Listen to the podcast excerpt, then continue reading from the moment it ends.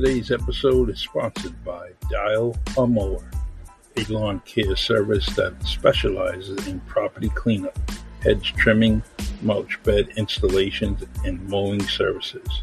They have been serving the New Bedford community and surrounding areas since 2015. When quality service matters, you can call the professionals at Dial a Mower. Their number is 774 634 6200. That is 774 634 6200. Dial a Mower.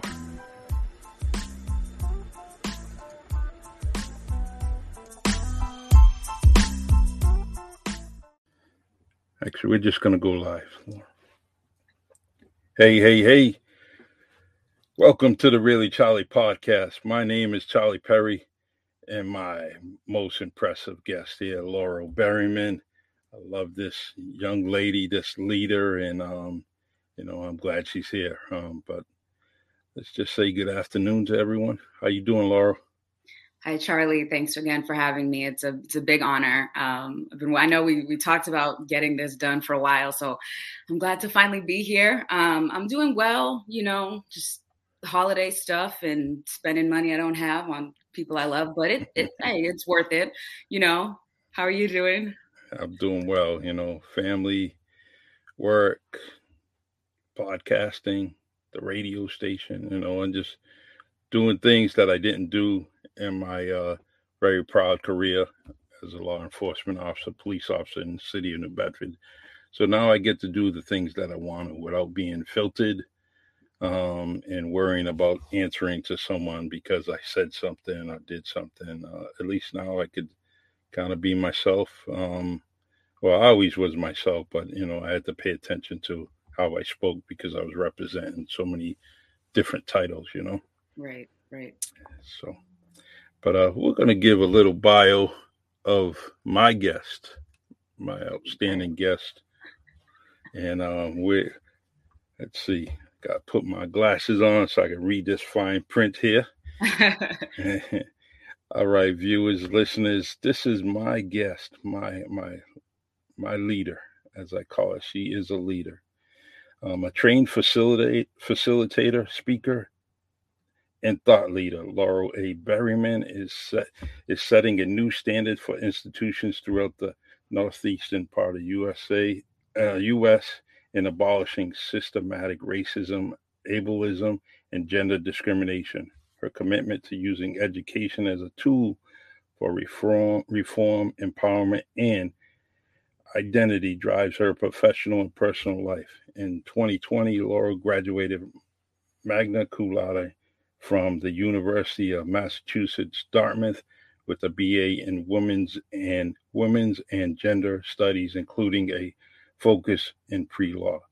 Laurel specializes in workplace development, program coordination, and facilitation, information technology, and sustaining the principles of diversity, equity, and inclusion. In her current role as human resource assistant in the institutional Equity and Human Resources at Community College of Rhode Island, also known as CCRI. Laurel brings her DEI background into recruitment and talent acquisition to establish and maintain an equitable, equitable and diverse workplace and working environment. She has been featured in several media outlets, including MTV, Medium, and Apple Podcasts. Most recently, she has been featured as a panelist on the renowned YouTube channel, The Grapevine. Awesome.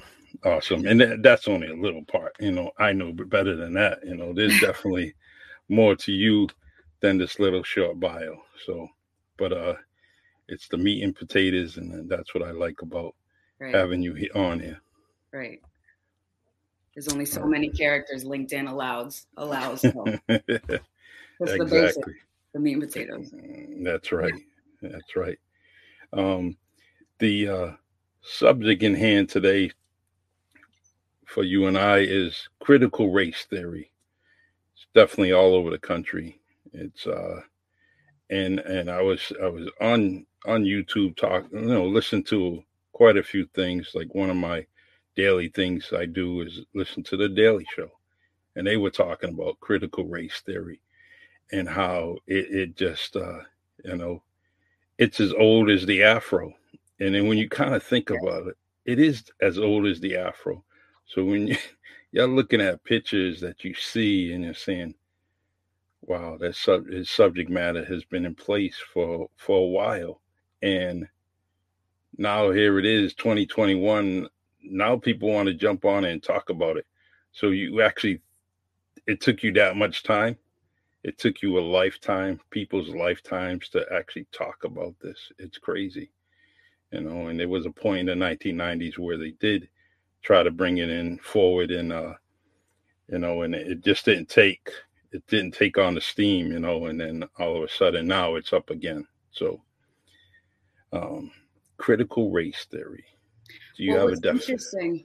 Go what's ahead. interesting is is that even before um, you know the Afro era, right? Before the '70s, when legal scholars were talking about critical race theory and bringing it to the table, it critical race theory has been a thing that has been discussed um, mostly amongst Black scholars and academics and everyday people since the I mean, since America's inception, right? When our yes. ancestors were stolen and brought here. Similarly to, I know you and I both love Kimberly Crenshaw, intersectionality, right? She gave mm-hmm. it a name, but yes. that concept of the, you know, the the your different identities um, shaping your experience has been being discussed since, you know, Harriet Tubman and Sojourner Truth in the 1800s. Mm-hmm um, it just didn't have a name. And then again, I think it's and and this is going a little bit off topic, but it's just one of the really kind of sinister things I think about these the, the new generations of people, which one of I'm a part of, obviously, but people just act like it's new.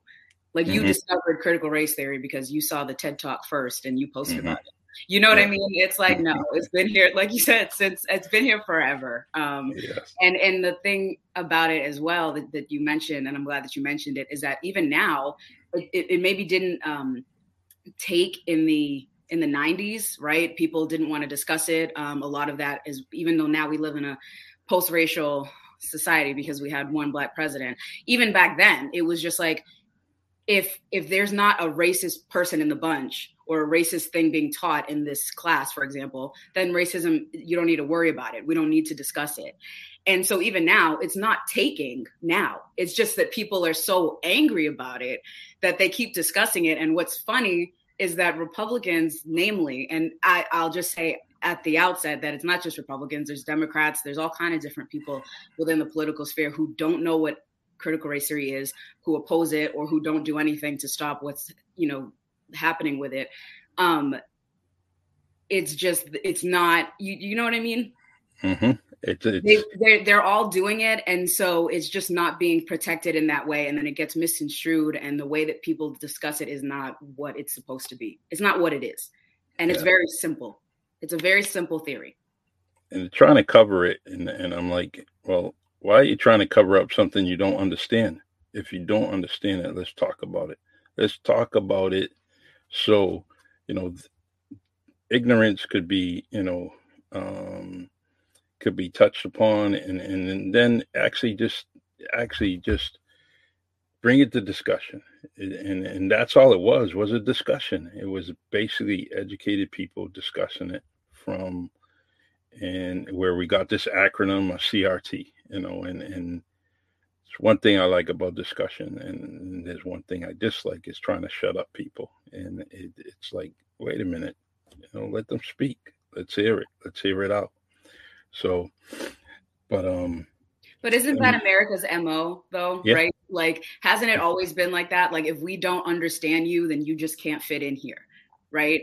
like I was I always talk I was talking about this with someone the other day because of Thanksgiving um, and why it shouldn't be celebrated and decolonizing it and all of those things um, in terms of not understanding, right? Like what happened not only to our community, but indigenous communities, you know, after their land, not only was their land stolen from them, not only were they, you know, massacred, but those that survived were put in schools where they were taught that all of their spirituality is completely it's just wrong. It doesn't make sense.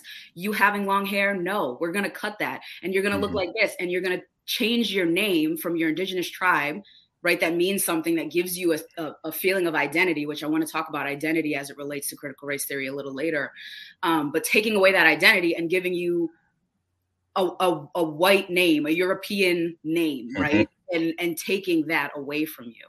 And so hasn't that always been right like what America does? It's just if it doesn't fit their narrative of the land of the free and the home of the brave, when it mm-hmm. reveals the truth behind this country's inception, no. We're not going to talk about it. If you talk about it, you're getting blocked, you're getting, you know, ostracized, unfriended, whatever. Um, yeah. That's nothing new. Yeah, it isn't. It's it's the same old same old makeup you know, and uh, sometimes people need a makeover. America needs a makeover slightly, you know. Well, I can't say slightly. It needs a makeover. It needs it a definitely makeover. does. And um, so I mean, I'm happy I'm here. I, I, I don't want to go anywhere else. Do I want to see other things? Yeah, I do. I do want to see other things. I want to see other cultures. You know, I got a culture shock moving from Massachusetts to California. Mm. And that's within the same country, you know, mm-hmm. and I learned and and and got to meet people, very great, you know, people I'm still friends with, you know. Mm-hmm. So, hey, we got a friend on the on the comment section, Gardner Greeny. How you doing? yeah, good afternoon. So, but uh, let's go. Let's start with our first question, me to you, and it says, uh, "Is critical race critical race theory more political now?" Yes um, again, to start that question off, anything that brings about the truth of something becomes in America becomes political. Um, a lot of the things you're talking about the Daily Show, and the Daily Show does an excellent job of of they you know obviously mix it in with comedy, but showing um, the backlash of, of, of just people. It, it, uh, I saw a clip the other day, and it was all of these different people, mostly on Fox News, um, but just giving these outrageous definitions of critical race theory. Like they don't know what it is; they're just threatened by it. True. And so it's become political in that sense. Um, it's interesting when we talk about whiteness, right? Whiteness and privilege um, that there are literally laws being passed right now and people advocating for laws to be passed for their children to learn less for mm-hmm. their books to be smaller like imagine the amount of privilege you have to have to to actually like want that to happen and it's and it's and it's happening. It's in the works.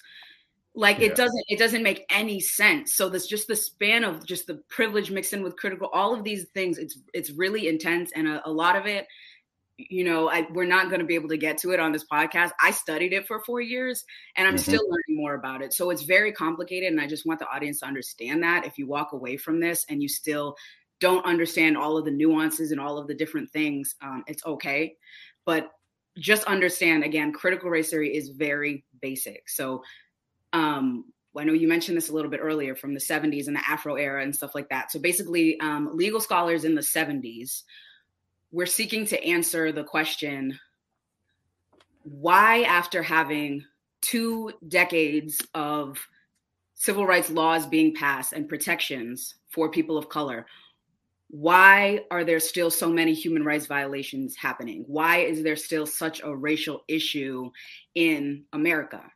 And those professors taught people like our hero Kimberly Crenshaw, who went and mm-hmm. taught other people who I I studied Kimberly Crenshaw, who now we are asking the question.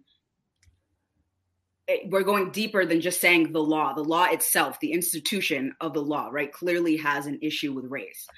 But yes. then now we now in this generation and this kind of school of, of upcoming civil rights attorneys, we're asking ourselves, you know, what is it about the American fabric itself um, because it's not just law, it also translates to the education system, prisons, hospitals, all of these mm-hmm. different American institutions, right?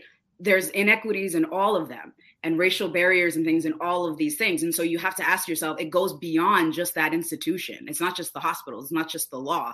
It's America. Who created America? Who created these laws? Who are these crea- uh, these laws created to benefit? Who are these laws created to oppress?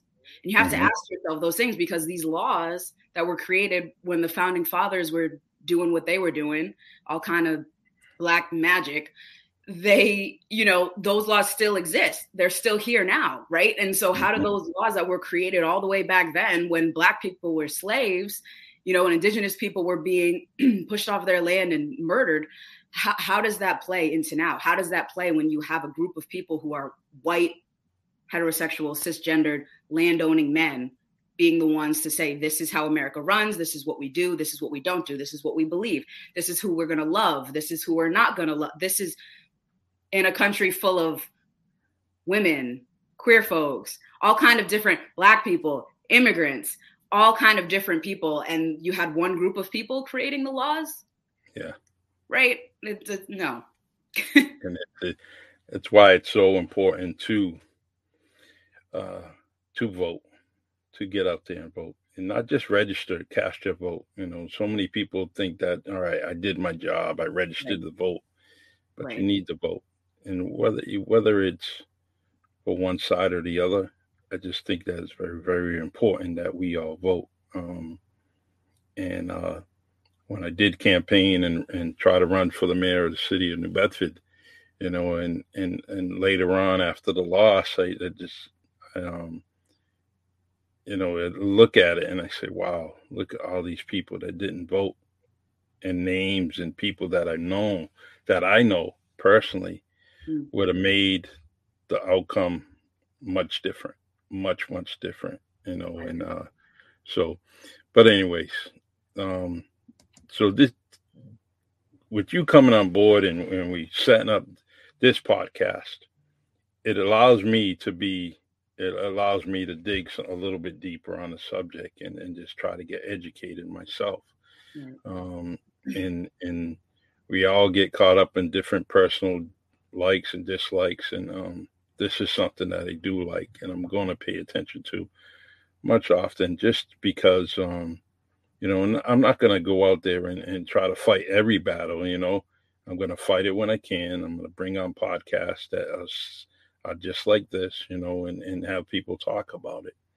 Um, and and that's what I'm going to try to do. You know, um, I can I only have so much stamina. You know, you kind of get burned out as you as these these national and local elections have been going on, and you, you find a fight, fight, fight, fight, and then finally you gotta you gotta inhale, catch your breath, and then exhale, and then begin again. So, but uh, this comment here says, Charlie, look at all the inventions made by African American, excuse me, that never was told to us as kids in school, which is so true. You know, you kind of think of all the things that were invented by by an African American, and and and it's some it's one of the most useful or one of the favorite most favorite things that you have. You know, from I mean they'll tell you about peanut butter and and, and who invented it or who you know, and, and and those are little things, you know. But what about the big things? You know, what about the you know um, the placement of, of of a satellite up in the orbit up in orbit you know put in orbit you know that's all a black and um, scientists. You know, those are all different things. You know, and and and we have someone from my own town, you know, New Bedford, who had a huge part in that. You know, being being an airman in the Air Force. You know, huge right. part of it. And and even right, and even speaking of New Bedford and my family history a little bit, like the whaling industry.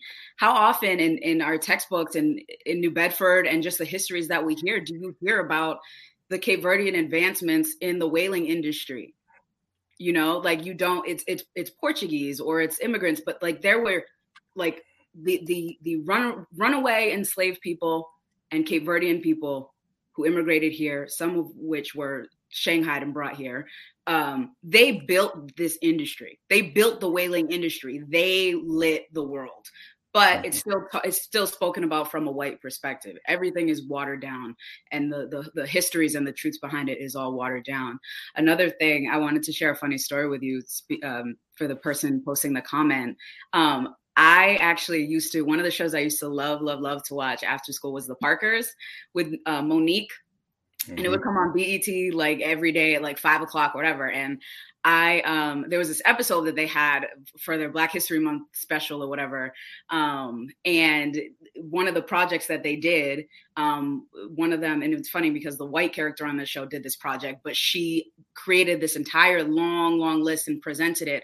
Um, and and she found that you cannot live, and it's a fact because I looked it up. Um, you, Americans um, cannot live like virtually everything that we do that's a part of our day to day lives something was touched by an African American person. Fitted bed sheets, hmm. peanut butter, like you said, stoplights, Jack Daniels, like all of these things were created by black people and we don't and we don't know. We don't know. I i didn't learn it in school and i went to private schools and and catholic and christian schools right? Um where the education was a little more it could be kind of you know things were taught differently. But i still never learned those things i learned about it on the parkers after school and all the other black sitcoms, right? What's that about? Why mm-hmm. am I mm-hmm. going to school if I'm not learning history? So true. And I, I mean, I throughout, let me see, I, I want to say late 90s, um, I was thinking about kind of being a teacher, you know, on the side and doing whatever I had to. And the thing that I wanted to be is a history teacher, only because it kept me interested. Why should I do anything else if I'm not interested in it? If I if I decide to do something, let me do history because you know what? I'm always going to be entrenched in it. I'm always going to be interested in it.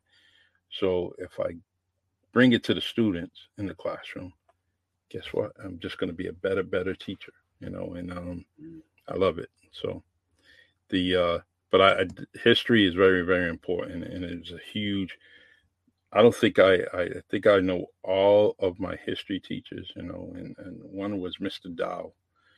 And uh, this guy was amazing. He just bring, he, he caught my attention instantly being in front of that class and nothing, he didn't, he didn't shy away from anything, you know, and, um, and I, I, I love that about him. So, you know, and he was a white man talking about black history, you know, and he, he didn't need, he didn't need someone to tell him all right, let's do it in February.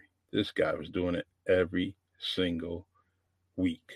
He was doing something. Something came up, which is or the reason why I mention it is because everything that he, you know, we were talking about, he always bring someone else into the classroom, uh, an African American into the subject matter, and he can always apply it to it, whether it was the Revolutionary War, whether it was slavery, whether it was um, you know, the Korean War, you know, anything that he bring up, he was always bringing, you know, an African American into light. So, and just um, imagine that if, yeah. if, you were in school now, that that teacher would be fired for mm-hmm. teaching those kind of things. He would be fired, and he would be fighting, probably filing a lawsuit right now, because that's yeah. what's going on. Right? Imagine that yeah, what's it? Um, and how um that might have changed the, traje- the trajectory of your life and what you believe and what you know. And this is what kids today, as we speak, are dealing with. So true. Yeah. Michael Michael Joe Santos says we we were in the stove boats. The statue in front of the library is historically incorrect. Correct. Mm-hmm. Um, the model for that statue um, was actually an African American, and uh, then they changed it, you know. And uh, uh, Russell Ramus, who works in the library, he tells a great, great story about that. I'll have to get him on, and that would be another podcast in itself. But you know, he explains the whole story. You know, in fact, if you're ever looking to someone to speak on that, you know, Mike uh, Russell Ramus is the guy to talk to. So, the um, all right, let's see.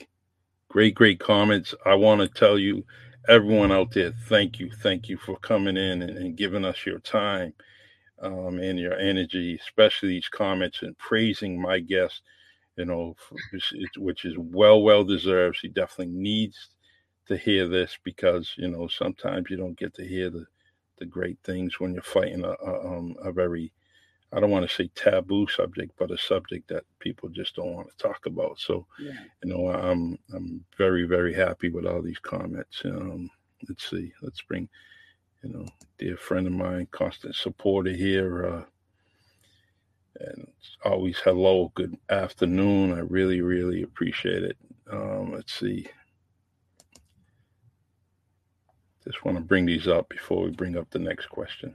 We are proud of people, and you know, Charlie, how the Black Panthers fed us young kids when our families had no money. So true. You know, that was my breakfast, you know, and, and taking us to, you know, to the various places, you know, um, to eat. And, and and the whole community came out. You know, people don't realize that the, the breakfast was, you know, the Black Panther Party breakfast was was donations and contributions from organizations and, and community people both white and black that were were part of this you know and people don't it it, it wasn't just one-sided. There was so many people that were were, were helping out with this.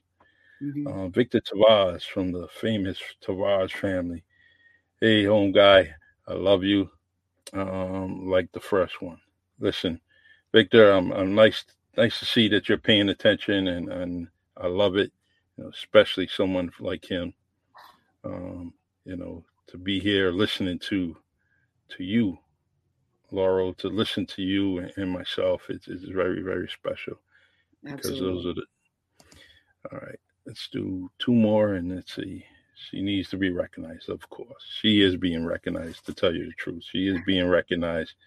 We just want to do and share, share, share, share this podcast. You know, as you share it to your Facebook profile, you know, make sure it's public so people can comment on it and and and actually in, actually interact later on with Laurel and myself. You know, you may have questions. You may need to have. You may need some resources to to support what we're both saying or what others are saying. Right. And the, let's see, the last one is I'm so proud of my people. Of course, we all are. We all are we all are all Americans. Remember that. You know, it's no problem being proud of what we have here. We just want to make it better and included. Right. Right. All right. Let's see. All right. Let's go with the second question here. And um by the way, you're doing a good job. You know, not that you need my approval. Thank um, you. I try. All right. Let's see. And when you do see your your dad, give him a high five for me. You know, great dude. And um, now I know where you get it from. You're just excelling oh, and making it much much better. Yeah, that guy. My dad's like a a walking history book. I mean, he. Yeah. Some of the stories he has, I know we, we talked about it on that podcast that I did in what was it in 2017. Um, mm-hmm. But yeah, like he talks about um, my great grandfather was, I believe, 100% Blackfoot right? And Blackfoot, the indigenous tribe, lived in mm-hmm. Tifton, Georgia, which was way out in the country.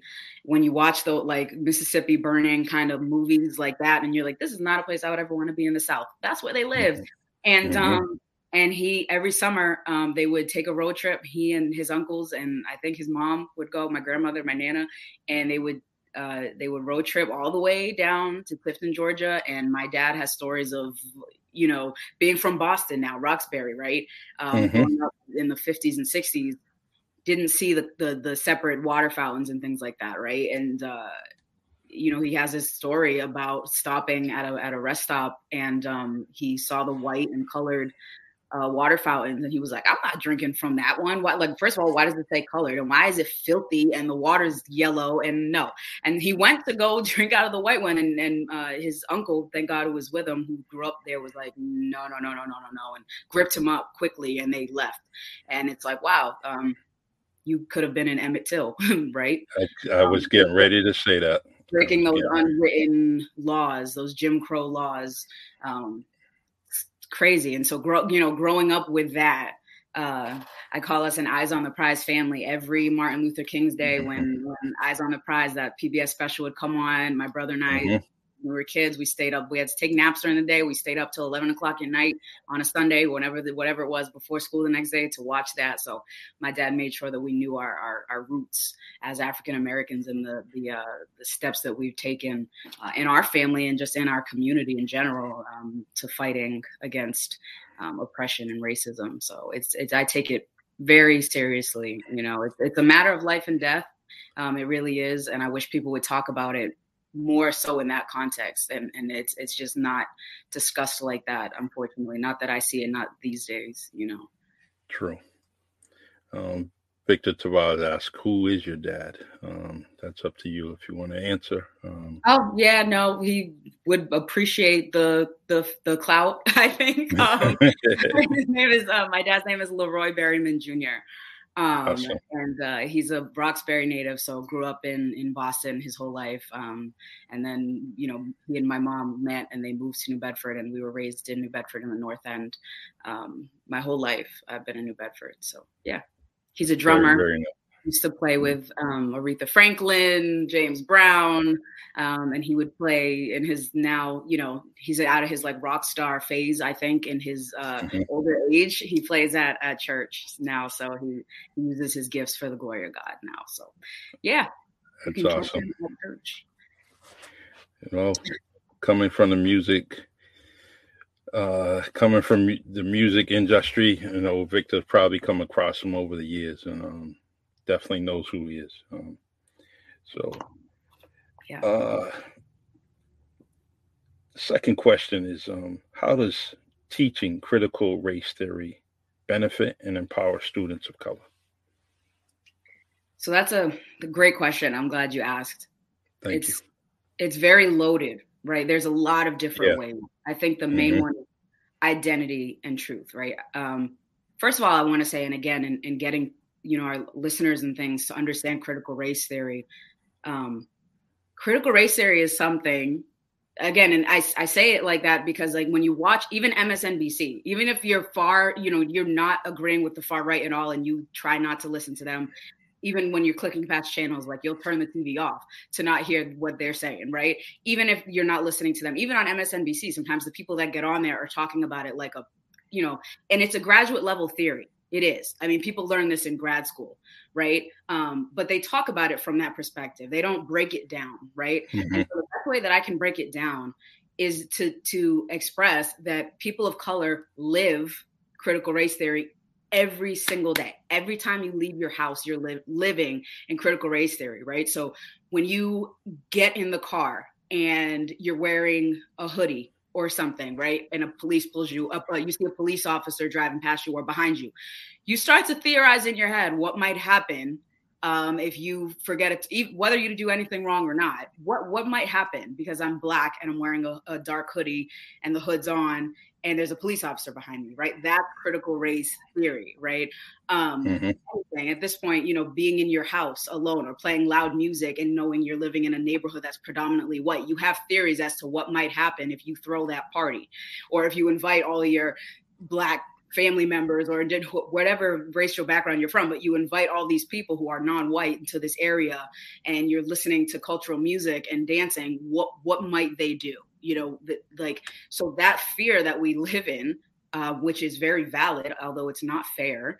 Um, and perhaps it's a piece of ancestral trauma, but that's how we survive. That's critical race theory. So we mm-hmm. live it every single day. And so for kids to learn that, like I said, it's a graduate level theory and there's a lot of nuances to it. It's very complicated. It gets into talking about you know decolonial thought and what america would look like if it was decolonized and all those things which are very very complicated um, just to learn their history to be able to make those connections that oh yeah when i went to the store the other day i thought that maybe if that clerk was following me it might be because of this. And for them to understand that's critical race theory. Perfect example. But the biggest piece like i was saying before is, is absolutely absolutely is identity. Um i tell this story and uh you know, I'm not shy about it, um, to be completely honest with you, because um, I believe not only is there power in testimony, but, you know, it's important for people to know. A lot of people, especially in New Bedford, can relate. Um, I identify as a multiracial Black woman, right? I'm uh, African American. I am Portuguese, all, all kind of things. I'm not going to start naming them, um, but that's how I identify. Um, and I grew up with my uh, mom's Cape Verdean side of her family. My dad's family all lives in Boston and Florida and things like that. And so I grew up being socialized around my mom's family in New Bedford. And as you know, and, and this is not something I'm going to get too deep into because this could be a whole nother episode, but for multiple reasons, um, namely the always the foundation being anti-blackness that's internalized, Cape Verdean people do not they do not uh, identify with their African heritage. We are Africans.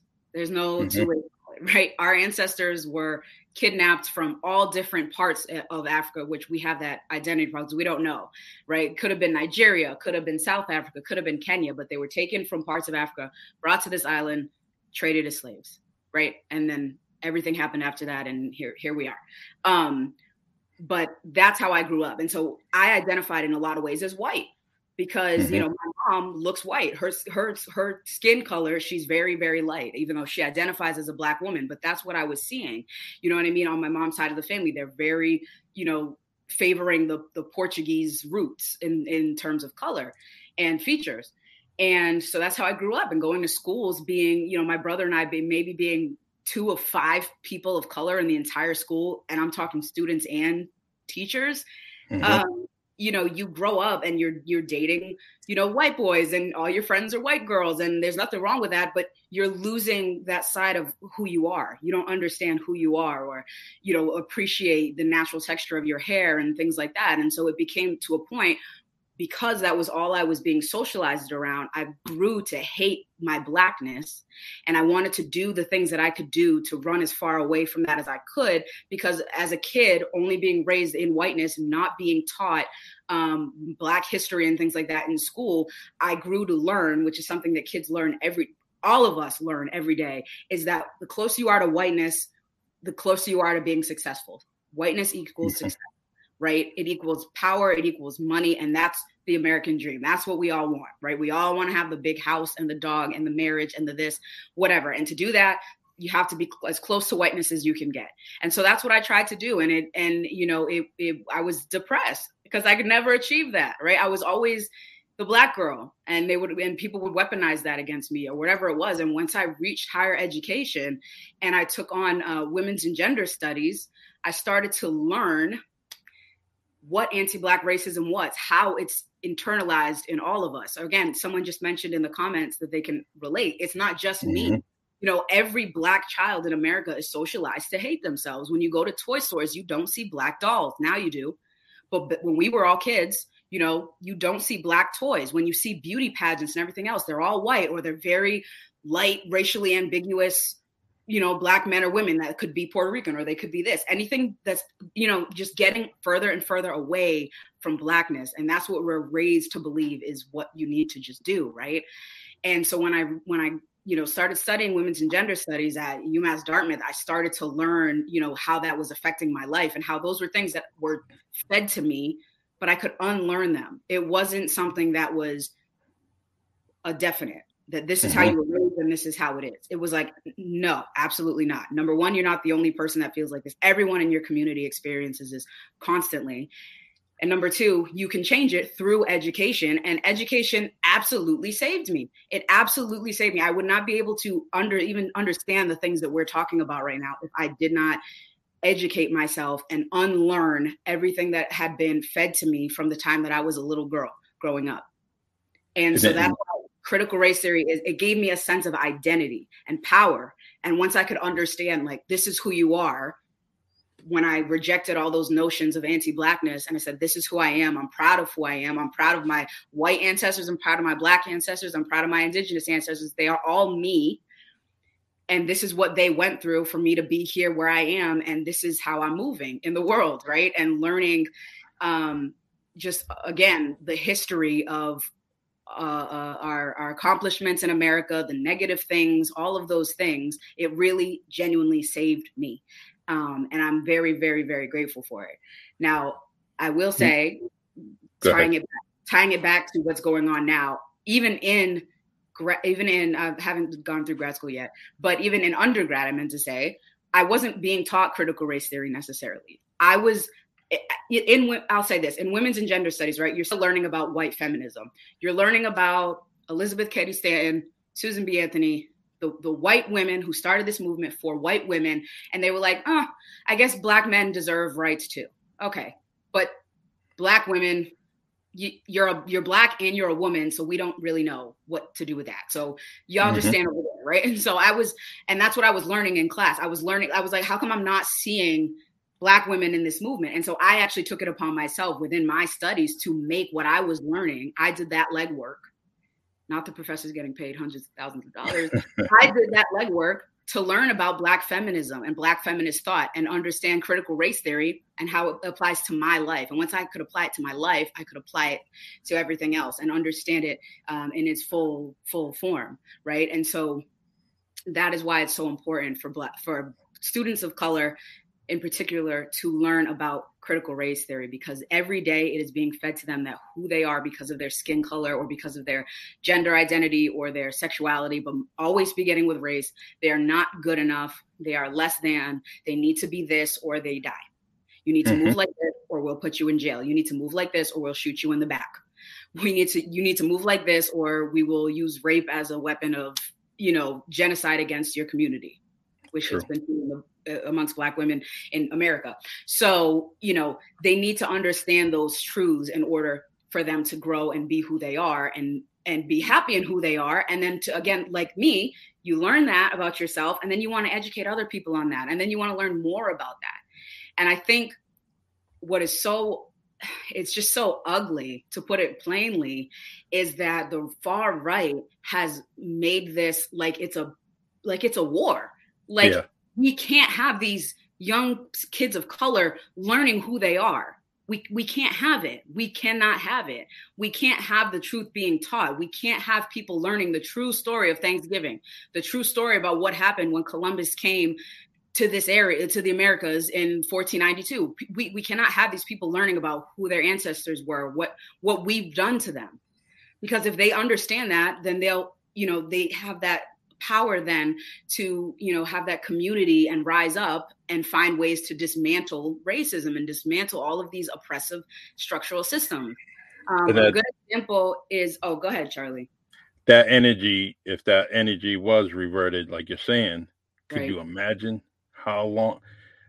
We would have been so further ahead it, it, you know hundreds of years ago we would have been so far ahead yeah you know, you know but go ahead. No, one of one of the best examples that I can give everyone, if you haven't seen it, you should watch it. But is Roots, um, the scene where they have uh, when when Kunta Kinte is they're whipping him because he ran away, right?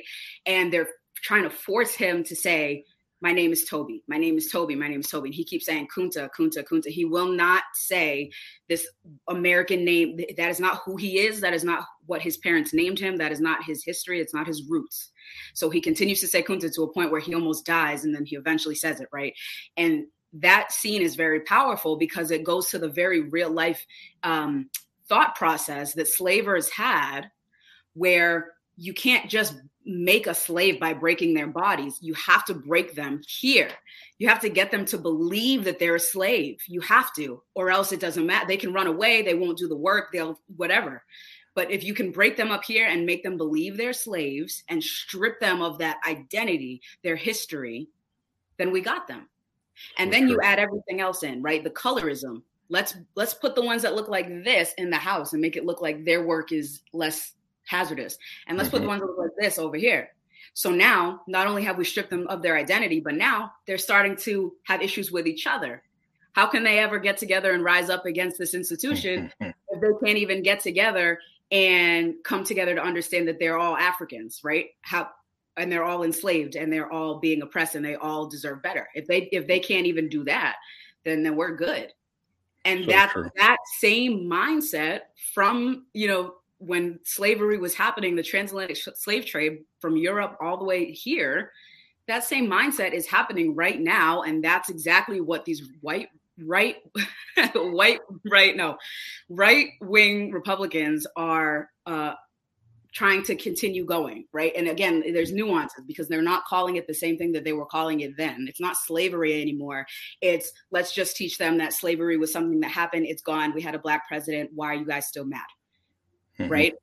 It's let's just change the language, but we're going to make sure that they're still not learning the truth about who they are. Because if they do, if they learn critical race theory, if they learn these systems were meant to oppress them, not meant to benefit them, even when we give them the Civil Rights Act here or there, or we give them Roe v. Wade, we give them this, but these oppressed groups, we have to still keep them oppressed. Otherwise, you know, there's this, the best way I can describe this part. There's a Toni Morrison quote, quote, and she basically says, if if you if you have to, in order for you to be tall, if if someone has to be short for you to be tall, you have a problem.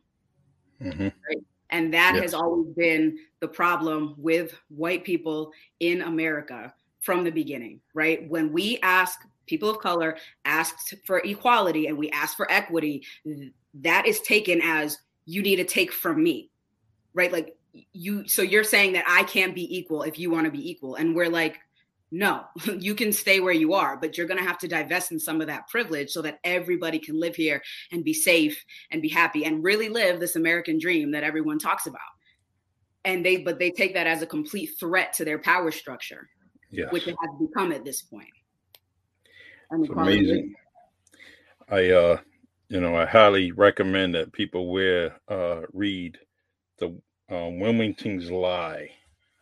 It's a very, very, um, especially yeah. with the um, reconstruction, and it, it really goes into how you know the the outcry was, "I want to be equal now."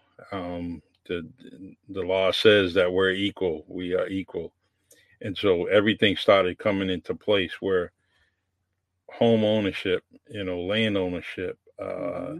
judges, uh, lawyers, um, uh, police officers, um, sheriffs, and everything that were were now have they were actually black faces, you know, and it was it was crazy that you know it it, it turned around pretty quickly, and then when that thing when things started turning around very quickly, what happened is oh we got to do a change Exactly. Let's put it in law, which is exactly what's happening now.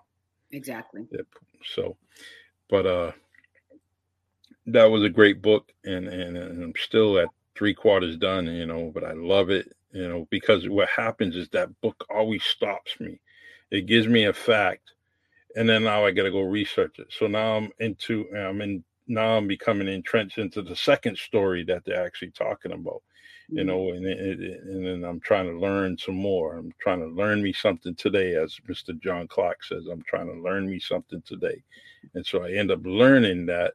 I start learning things, and I stay and I get away from the book for a little bit, and then I go back to the book.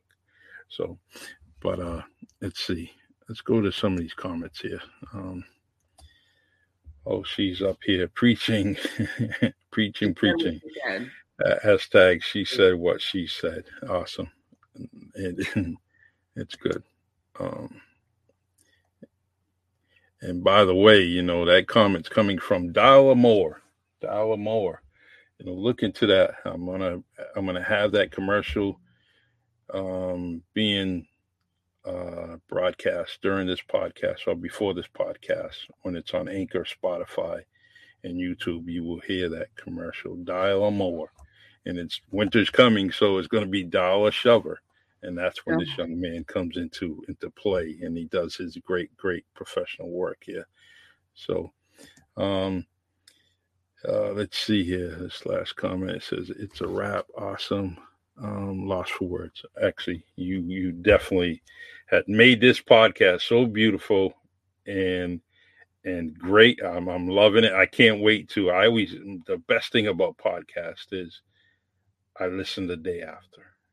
You know, in the day after, now I'm, I'm mm-hmm. listening to you, especially when it's in my car or in in my van. You know, I'm work, I'm listening to it. I'm saying, "Whoa, I missed that," or that was deep. You know, and and and that's what I like about the podcast that I'm able to listen to it the day after and and surely appreciate what my guests have taught me. And you taught me a lot. You taught the listeners a lot and um, let me uh, it, actually, this comment you should hear and listen.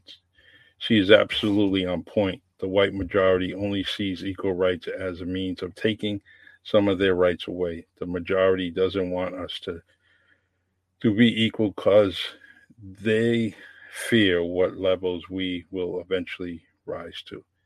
And and and when you talk about raising up to a certain level, you know, there's there's not there's not going to be you know divide there's going to be some inclusion you know um, i think that when when we rise up, we decide, we become, we we allow people to be inclusive and hear some of the stories and things are not being um, eliminated and and but it's all good. It's all good that we're bringing a lot to a table to the table. We all bring so many things to the table.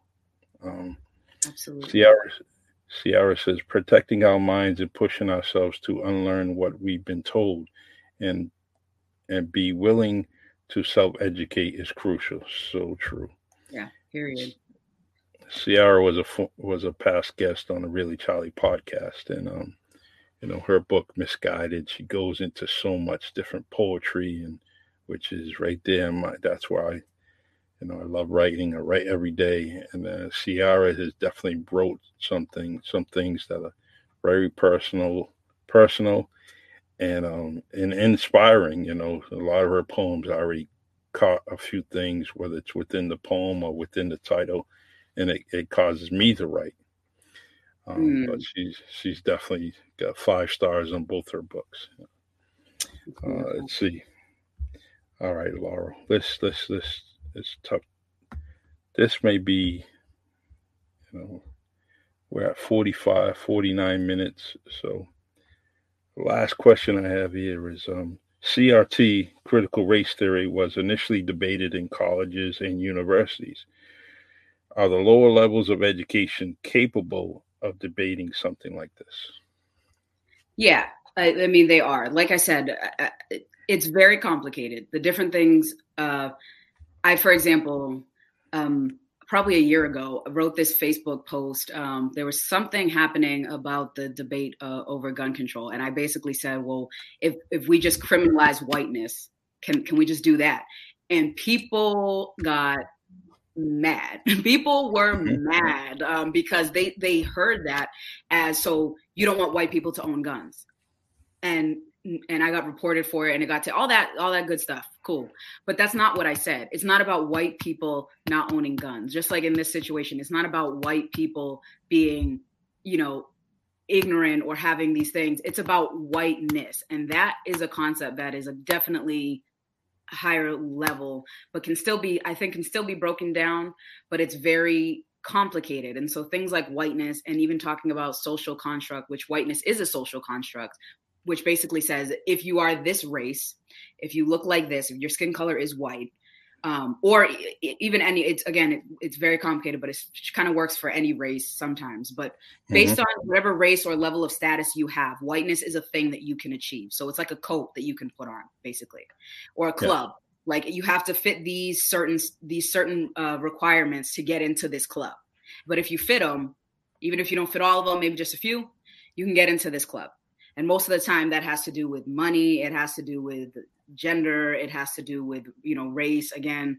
Um, but that's what whiteness is. And so that's something that is really important to this conversation that i don't think um, younger even in high school i don't think would be understood well just because I, i'm not sure of any curriculums or anything that would be able to teach it you know, basically, like I said, I studied it for four years at the undergraduate level, and I still am understanding it to this day and finding the ways, seeing the ways that it manifests in people and in and in situations and in, in uh, American systems and structures. And so it's very complicated. And so that part and those complicated pieces, some things just have to be left to people that have kind of gone through the stages. But that being said, in order to part of going through those stages, you, you still need that basic education before you reach this level, right? Like you have to take a 101 before you take the 200 level class, right? Mm-hmm. And so kids need to be taught just at a minimum their history, like who they are. There's books and and again, it's just sinister. I keep bringing up these words ugly, sinister, evil because that's what it is. Mm-hmm are books. I have a friend of mine, my mentor, Gypsy Murphy. I hope she sees this. But she she at one point was going back and forth with Amazon because Amazon was selling this book from this author who wrote about uh, it's a children's book about Harriet Tubman, and she literally says in the book, Harriet liked being a slave, but right, like Harriet enjoyed being a slave. It's wow. just that her master was mean, and she didn't want.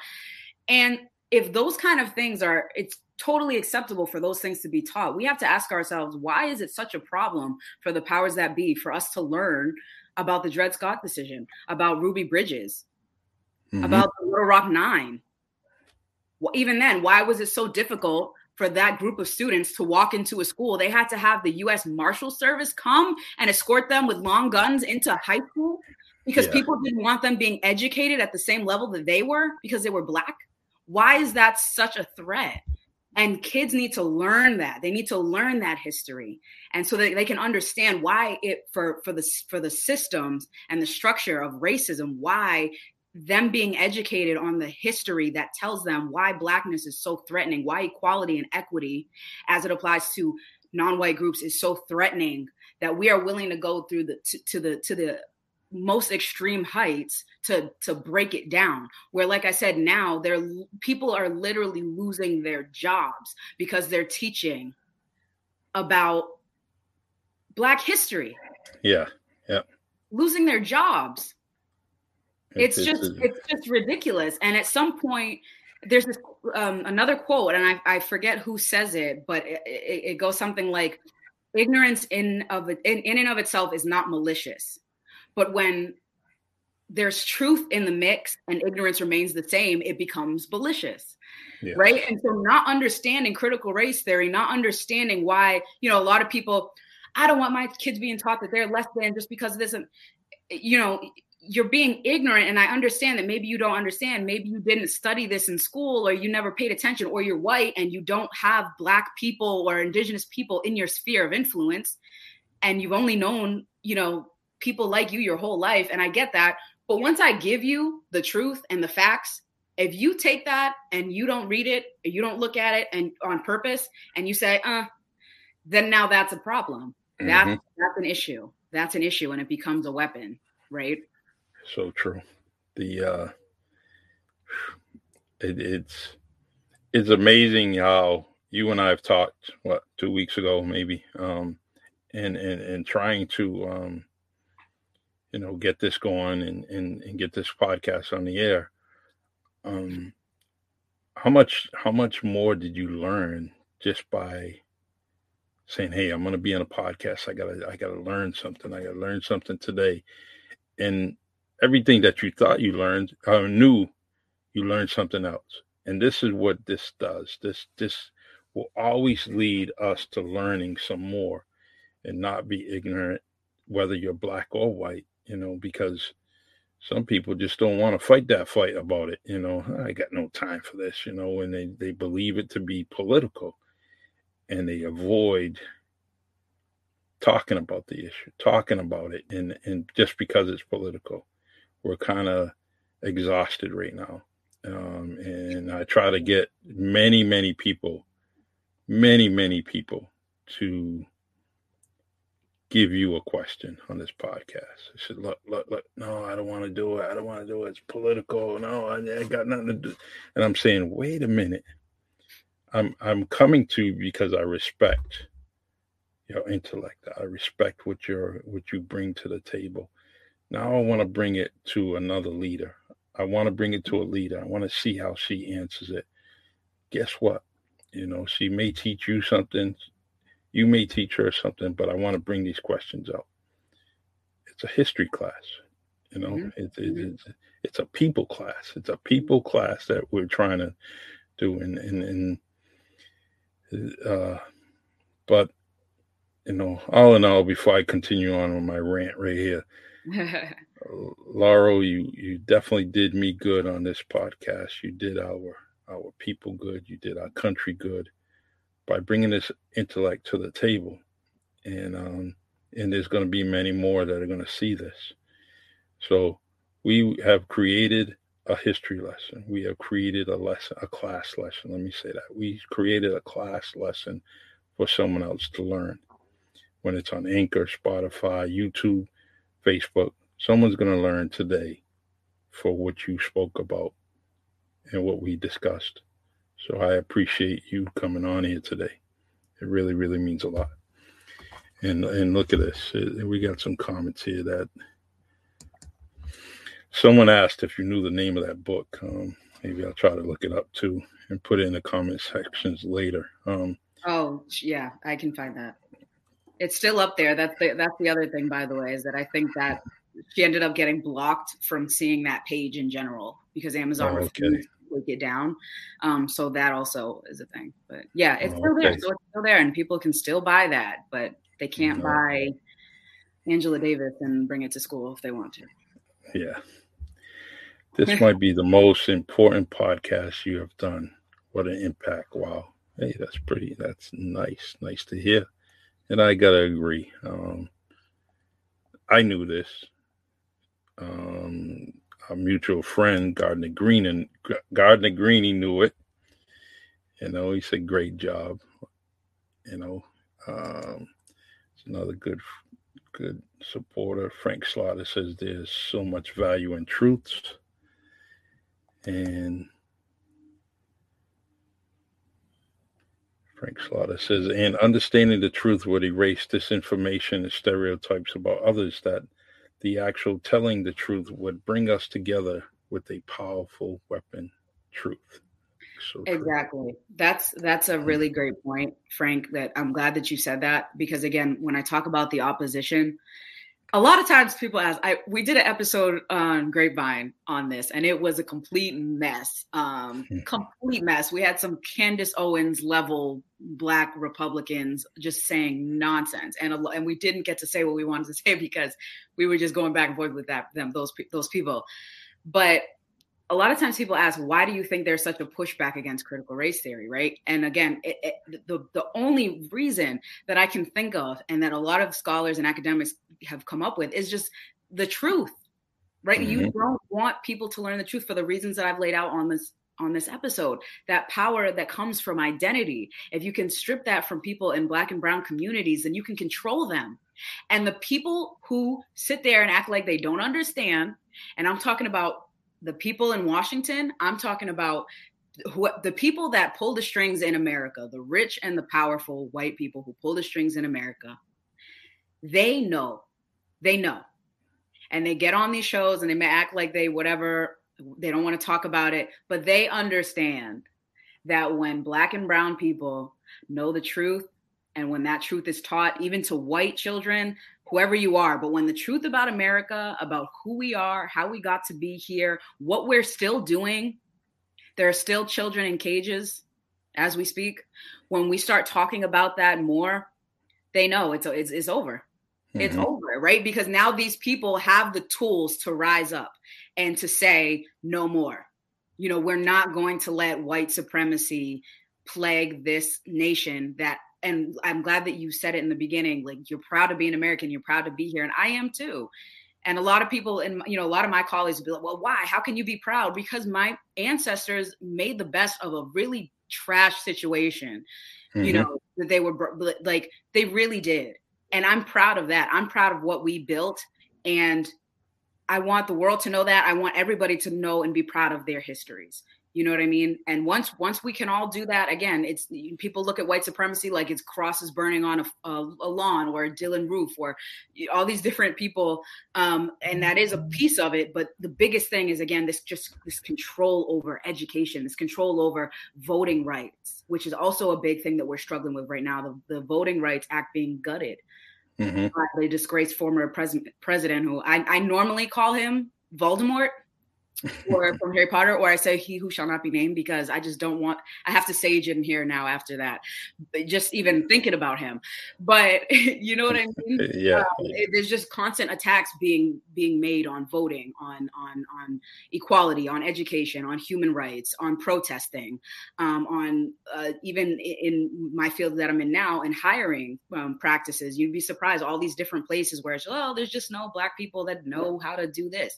Yes, there is. Yeah you know where, where are you pulling from when you're hiring? You know what i mean? And what's the reason that you're not pulling from those places? So mm-hmm. so when you when you're able to learn critical race theory and, and the history the way i've learned it again you're able to ask those questions. And it always leads to the structures. The structures were made this way. At the end of the day america was made by white people for white people.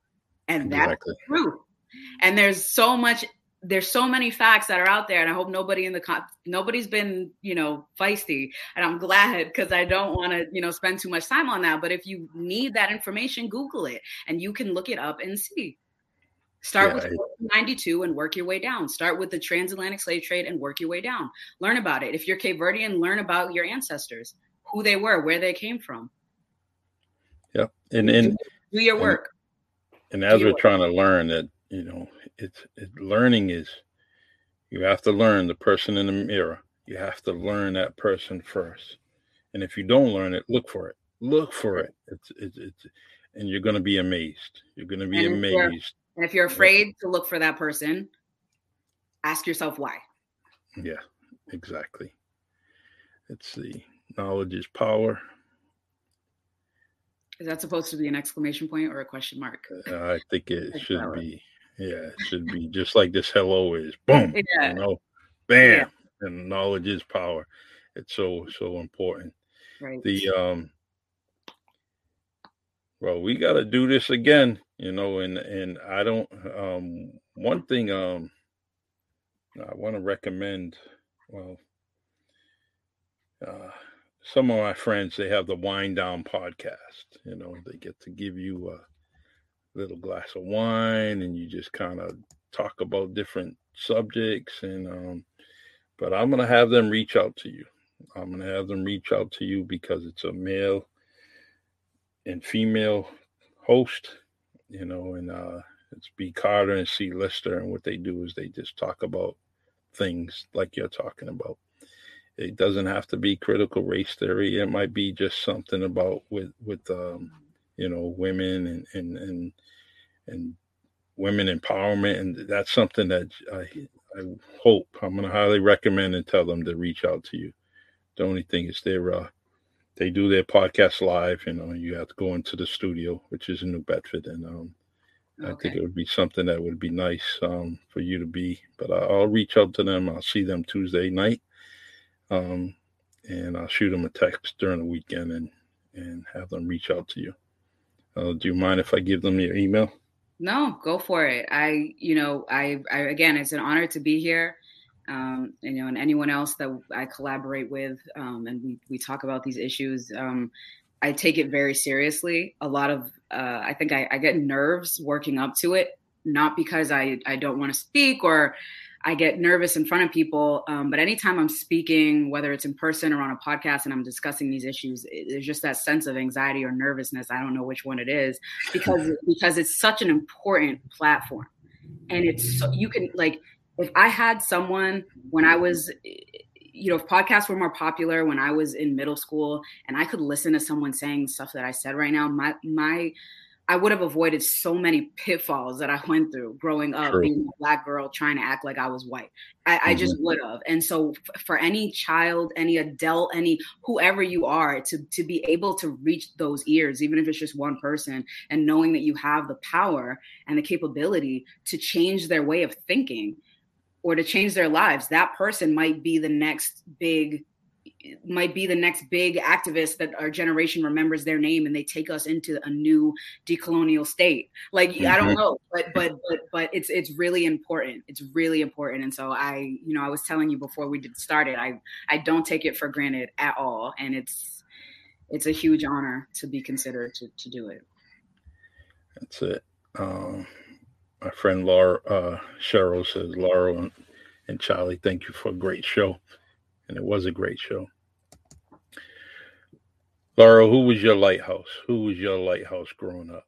Let's give them some praises. Let's give them some flowers. Like we're giving you flowers right now for yeah. this great podcast. You know, who was your lighthouse that gave you, that allowed you to see that light, that led you in a direction that, you know, mom and dad are proud of? Uh, and and that you're proud of? Who was that lighthouse in your life? Yeah. Um, well, it's it's interesting because while I talk about growing up and you know being kind of socialized around whiteness and things like that, the family that I had around me, although they may not have had the capacity all the time to teach me, you know, that about anti-black racism and how that can manifest inside yourself and how you can be mm-hmm. anti-black inside as a black person they might not have had yes. that, that language to say those things but my mom my dad my cousin melanie my cousin sage my grandmother dolores spencer who's like mm-hmm. everyone in new bedford knows my grammy. Um, yes. they gave me the tools to always want better for myself and to always shake up the silence question what's normal. Why is that normal? You know ask ask questions do things that are outside of your comfort zone because you know they always gave me that um that push my uncle david always used to say that um, every time he to this day when he sees me my uncle david spencer always mm-hmm. says i always knew you're going to be a lawyer you're going to be a lawyer when I was a little girl, like I think eh, when I was born, he was like, she's gonna be like, I can just, I have a sense, right? And he like prophesied over my life that I was gonna be an attorney. And they always just gave me that encouragement that it's like, you have a voice. And yes, they directed that voice, right? They directed that voice to make sure that I always use it for good and for empowerment um, and for God. And so for that, you know, I I my family is everything. My family is everything, and that that's my lighthouse right there. And it's strong, and it's gets taller every time I learn something new. And yeah, that's uh that's good. I get that um that uh saying the light who is your lighthouse from uh childhood friend Stephen Pemberton. He wrote the book The Lighthouse. Oh, okay. Um, it's very it's from New Bedford. Very very inspiring yeah. story. He was a guest on here not too long ago. Um, so and and and I want to give the flowers to David Spencer, a very good man to me throughout my life since I was a young young man, young young child rather, yeah. and um, and he's definitely been. Uh, he tells me stories about my my dad and him, you know, and and and how my dad um, affected him and, and inspired him in many ways. Um, just being that protector, you know. So, mm. so you come from good, from a good rooted tree, and I'm very happy that Thank you, you and I can now be friends and and build on this relationship, and definitely uh, let's do things together. And whether it's this podcast or me, just you know, us both just supporting each other in whatever we're doing. Um, Absolutely, that's what it's about. All right, let me see. Uh, um, Frank Slaughter saying, "Excuse my typos. I'm watching from an iPad, iPhone rather." Frank, you did. We got your message, man, and and we talked about it. You know, Laurel just definitely talked about it. It was a good, good, good, good comment, and those are the things that we need on this podcast. MC Elder Salah Mateos, a great mentor, a great advocate, and definitely a huge part of the Cape Verdean independence um, and the civil rights movement. So, Salah, thank you for tuning in um, to the podcast.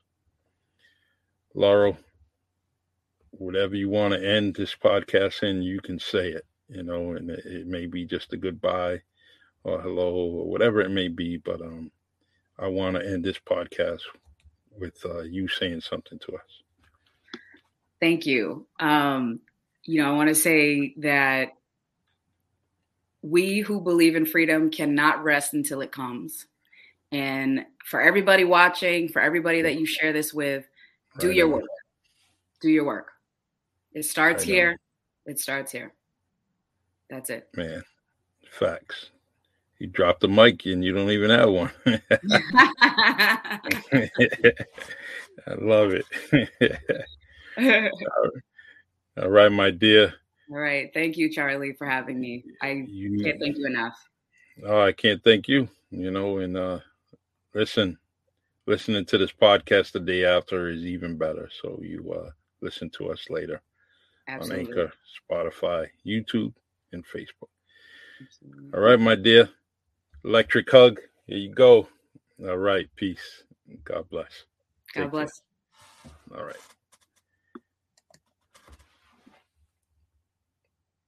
There's something about good people and Laurel Berryman is good people. She's definitely bringing her education to the front lines. And you, you, you listen to her in this podcast, you know, she got you. She got you. You're gonna she's that she grabs your ear with not not like a nana or a papa ear, you know, grabbing, you know, she's she's pulling on that ear and she's allowing you to listen to her voice, her intellect um, and I enjoyed everything that I listened to her through podcast and um, and she's definitely got a fan Charlie Perry is a fan of Laurel Berryman and everything that she brings to the table. Um, she's she's a teacher and she doesn't even know it. She's teaching us some of the things that we need to know as a country, as a people. Um, and uh, you know, I love being here. I love this country. But we got a ways to go. And we're working on it. And between myself and many other people, we're gonna change some things. Um, and, and and Cheryl, Cheryl says she is a sweetheart. She is a sweetheart you know, but she's also going to tell you what you need to know. And um, so this was a great, great podcast, one of my favorites already. And we just, we're not even ended yet. So we're going to continue to bring on guests like, just like Laurel Berryman, and, and we're going to bring them on and, and just listen to what they have to say. You know, it's about giving them flowers while they're standing. And I hope I gave her the flowers that she deserves, you know dozen roses, two dozen roses. She definitely deserves everything that she got. All right, everyone. Continue to listen to the Really Charlie podcast on StreamYard, Anchor, Spotify, Facebook, and YouTube. Um, we will be back on the podcast Wednesday, December 1st, with William Kennedy, a local, a, a local artist um, who's now venturing on to his own business, and I want to highlight him also in some of the things that he's done, and I'm very proud of him. All right. God bless. Thank you very, very much for listening. And uh, if you need anything, give me a holler and continue to add to the comments during this podcast, and we'll try to address anything that you have, any kind of concerns. Uh, I'll put you in the right direction of understanding critical race theory, aka CRT. All right. God bless. Stay blessed and be well.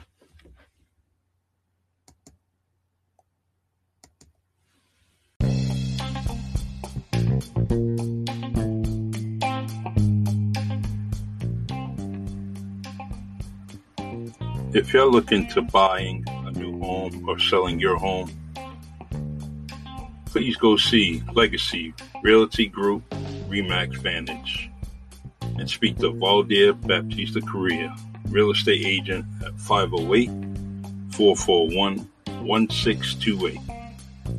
His email is Valdir Correa Realtor at gmail.com. His motto is your perfect home is out there.